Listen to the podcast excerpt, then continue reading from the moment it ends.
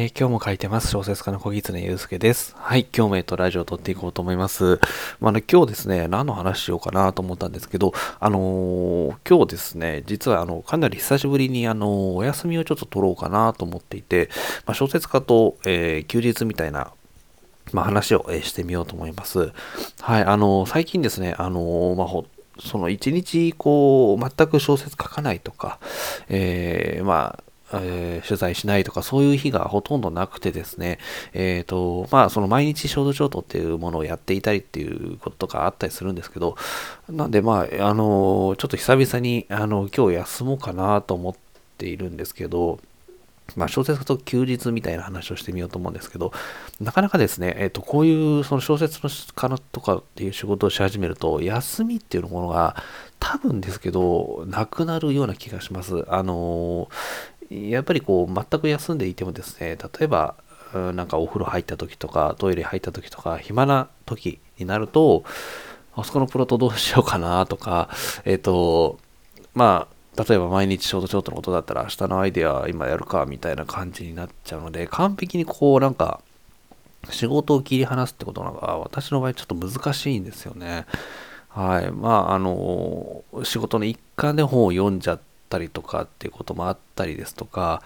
はい。あと、まあ、いわゆるこのラジオもそれ、まあ、ちょっと仕事の一環じゃ一環なので、えー、そんなこと考えやっちゃったりとか、完全にこう仕事から自分を切り離すっていうことがですね、小説家になるとないのかなと思います。あの、元旦とか大晦日ですらアイデア作りをしていったぐらいなので、まあ、やろうと思ってやったというか、暇になる瞬間があって、その時に、暇なら頭の中で、えー、なんか遊ぼうかな、ちょっとやろうかな、みたいな感じでやってたっていう感じなんですけど、まあ、そういう感じなので、その、私もその会社員で働いてた時代っていうのがあるんですけれども、会社員の時代っていうのは、完全にあの、土日とかは、あのもう会社の仕事なんて一切こう頭の中に、えー、蘇ってくることなく、えー、それこそ小説書いたりとか、あとゲームして遊んだり友達と遊んだりとかしてたので、仕事っていうのはもう月曜日の、まあ、会社に行ってから、ようやく意識に持ち上がってくる。で、金曜日に、じゃあお疲れ様ですって言ったらもう仕事のことなんて一切考えてないんですよね。もう、なんかそんなことをこう考える気にもならないというか全然考えてなかったんですけどやっぱり小説家になってからはあの、まあ、普通に仕事をしている時としていない時でもあの例えば実際にアイデアを考えているとか、えー、いう時以外でもその、ま、将来的にこう来年、えー、どういう感じでこうなんですかね小説家として仕事していこうかなとか考えたりですとか、えー、それこそ直近のあの企画うんなんか動きとしてどうしようかな、えー、提案どうしようかなみたいなことを考えたりとか、まあそんな感じになっちゃってるので、あんまりこう完全に仕事と切り離すことっていうのはできなくなるので、ある意味休日って、まあ休日の定義にもよりますけど、完全にこう仕事と切り離すして遊んだりする休日っていうのがあのできなくなるんじゃないかななんてことを思ってます。まあ少なくとも私の場合はなんですけど、はい、あのオンオフが結構うまく切り替えられる方はですね、あのそんなことないかなとは思うんですけど、まあ、結構その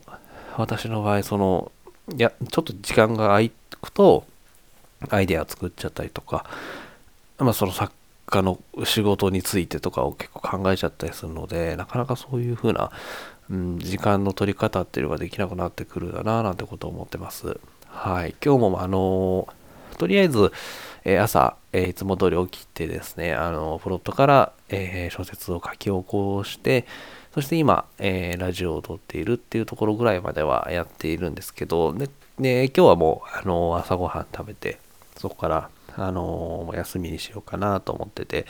今日の分のアイデア作りとかっていうのは一昨日ぐらいにも終わらしているので、まあ、アイデアを作らなくてはいいんですけど、どうせお風呂とか入った時に何か考えたりするのかななんてことを思ってるんですけど、はい。それ、その、ただですね、その休みが、まあ、ある意味取りづらいっていうふうに、あの、ところなんですけど、ととはいえ、やっぱりこう休む意識的に休むっていう時間を取らないとですね、まあ、小説家とかフリーランスみたいな仕事って結構きつくなってくる時があるんですよね。ついついこう、あの、私の中では会社員時代よりはストレスがないので、ずっと仕事をしてしまうんですよね。その、気づいたらやっぱり1ヶ月とか、まあ1ヶ月ってことはないのかな。20日間ぐらい、もうずっと休みなんか全然取っていなくてですね、あの、仕事をしていて、で、まあなんか家族に指摘されて、最近っていつ休んだの？とか言われて、ああ、休んでないなーって思って、まあ取るみたいな感じになっているので、その、やっぱり、人間って休まないといけないなって思う時も本当によくあるんですよ。あの、休んでみるとわかるんですよね。休むと、あ、なんかちょっと疲れてたのかなとか、あとは、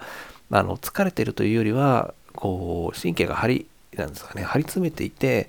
それを全然緩められてなかった。で、緩められた頃こそ、次の日の仕事うまくいったりみたいなこともあったりしたので、